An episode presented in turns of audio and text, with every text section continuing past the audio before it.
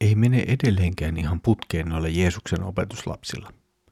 Taitaa olla vielä monta asiaa opittavana.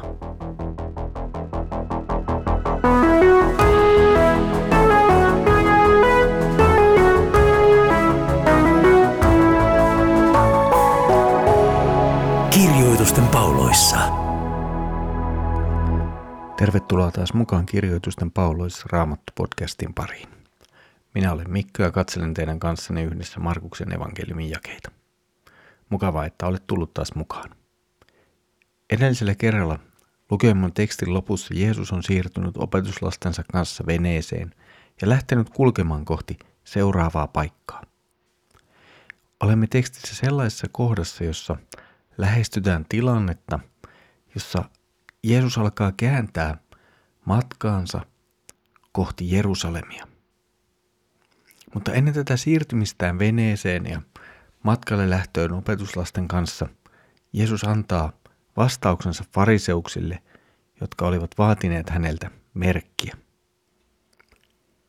Tänään olemme sitten Jeesuksen opetuslasten kanssa veneessä. Ja tuolla venemetkalla ei sitten kaikki mene ihan niin sanotusti putkeen. Luemme Markuksen evankeliumin kahdeksannen luvun jakeet 14-21. Opetuslapset olivat unohtaneet varata leipää mukaansa. Heillä oli veneessä yksi ainoa leipä. Jeesus puhui heille vakavasti.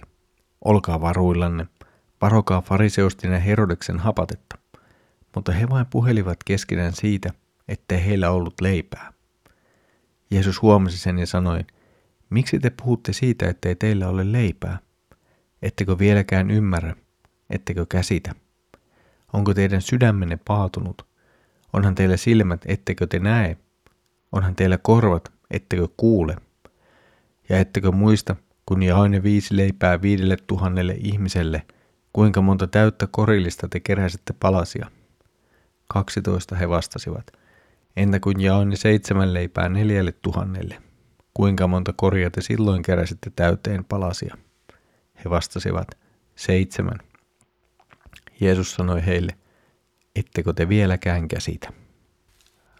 Raamatun kertomukset ovat välillä hämmästyttävän rehellisiä myös puhuessaan opetuslapsista.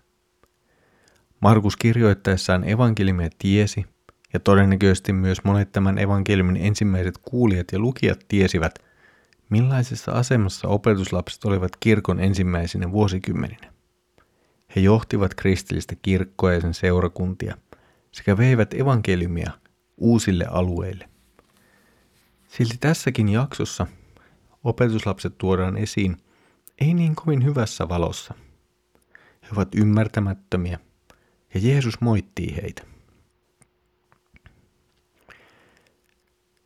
Jeesus on juuri edellä ruokkinut 5000 ja 4000 ihmistä muutamalla leipä- ja kalapalalla.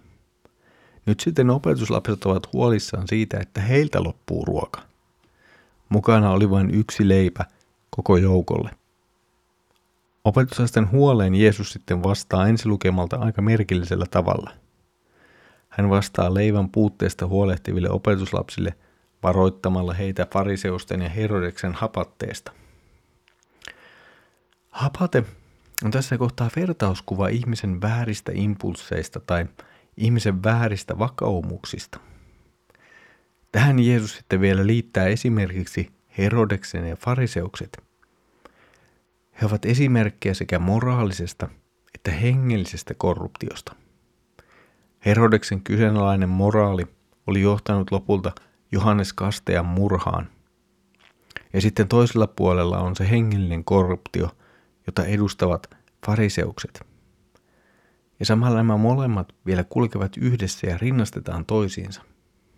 Siis sekä moraalinen rappio että hengellinen sokeus kulkevat yhdessä.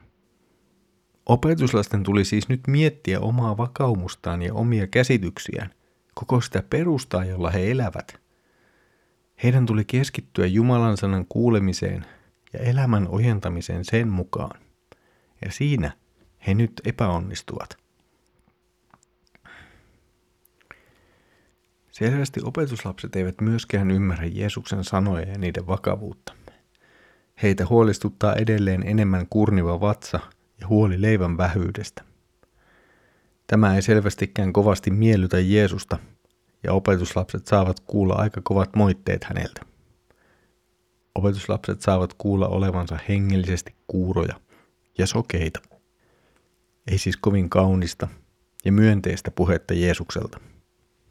Jeesus osoittaa, että opetuslapset eivät taida olla yhtään sen parempia kuin ne monet muut kansan jäsenet tai jopa fariseukset tai itse Herodes. Opetusasten käsityskyky on yhtä kuuroa ja sokeaa kuin kansalla yleisesti. Vaikka opetuslasten tuli edustaa uutta Israelia, niin he käyttäytyvät ja toimivat kuin se kuuro ja sokea Israel, joka ei kuule Jumalan ääntä eikä näe hänen tekojaan, jotka ovat heidän edessään. Jeesus antaa selvästi kovan palautteen opetuslasten ymmärtämättömyydelle. He ovat nähneet Jumalan valtakunnan tulemisen Jeesuksessa ja Jeesuksen teot, ja silti he huolehtivat pienestä asiasta tilanteessa, jossa juuri edellä tuhannet ihmiset eivät olleet nääntyneet nälkään, vaikka ruokaa ei ollut valmiiksi paikalla.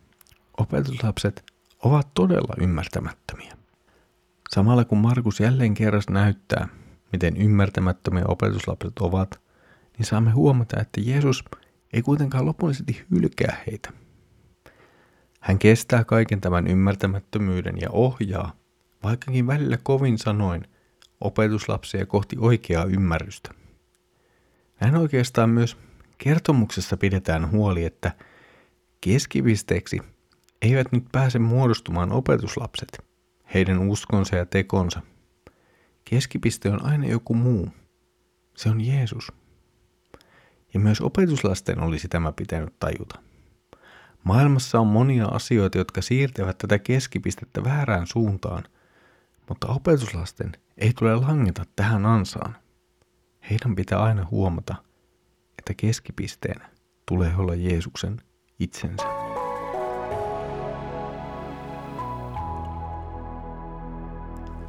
Jeesuksen sanat hapatteesta ovat varsin varoittavat.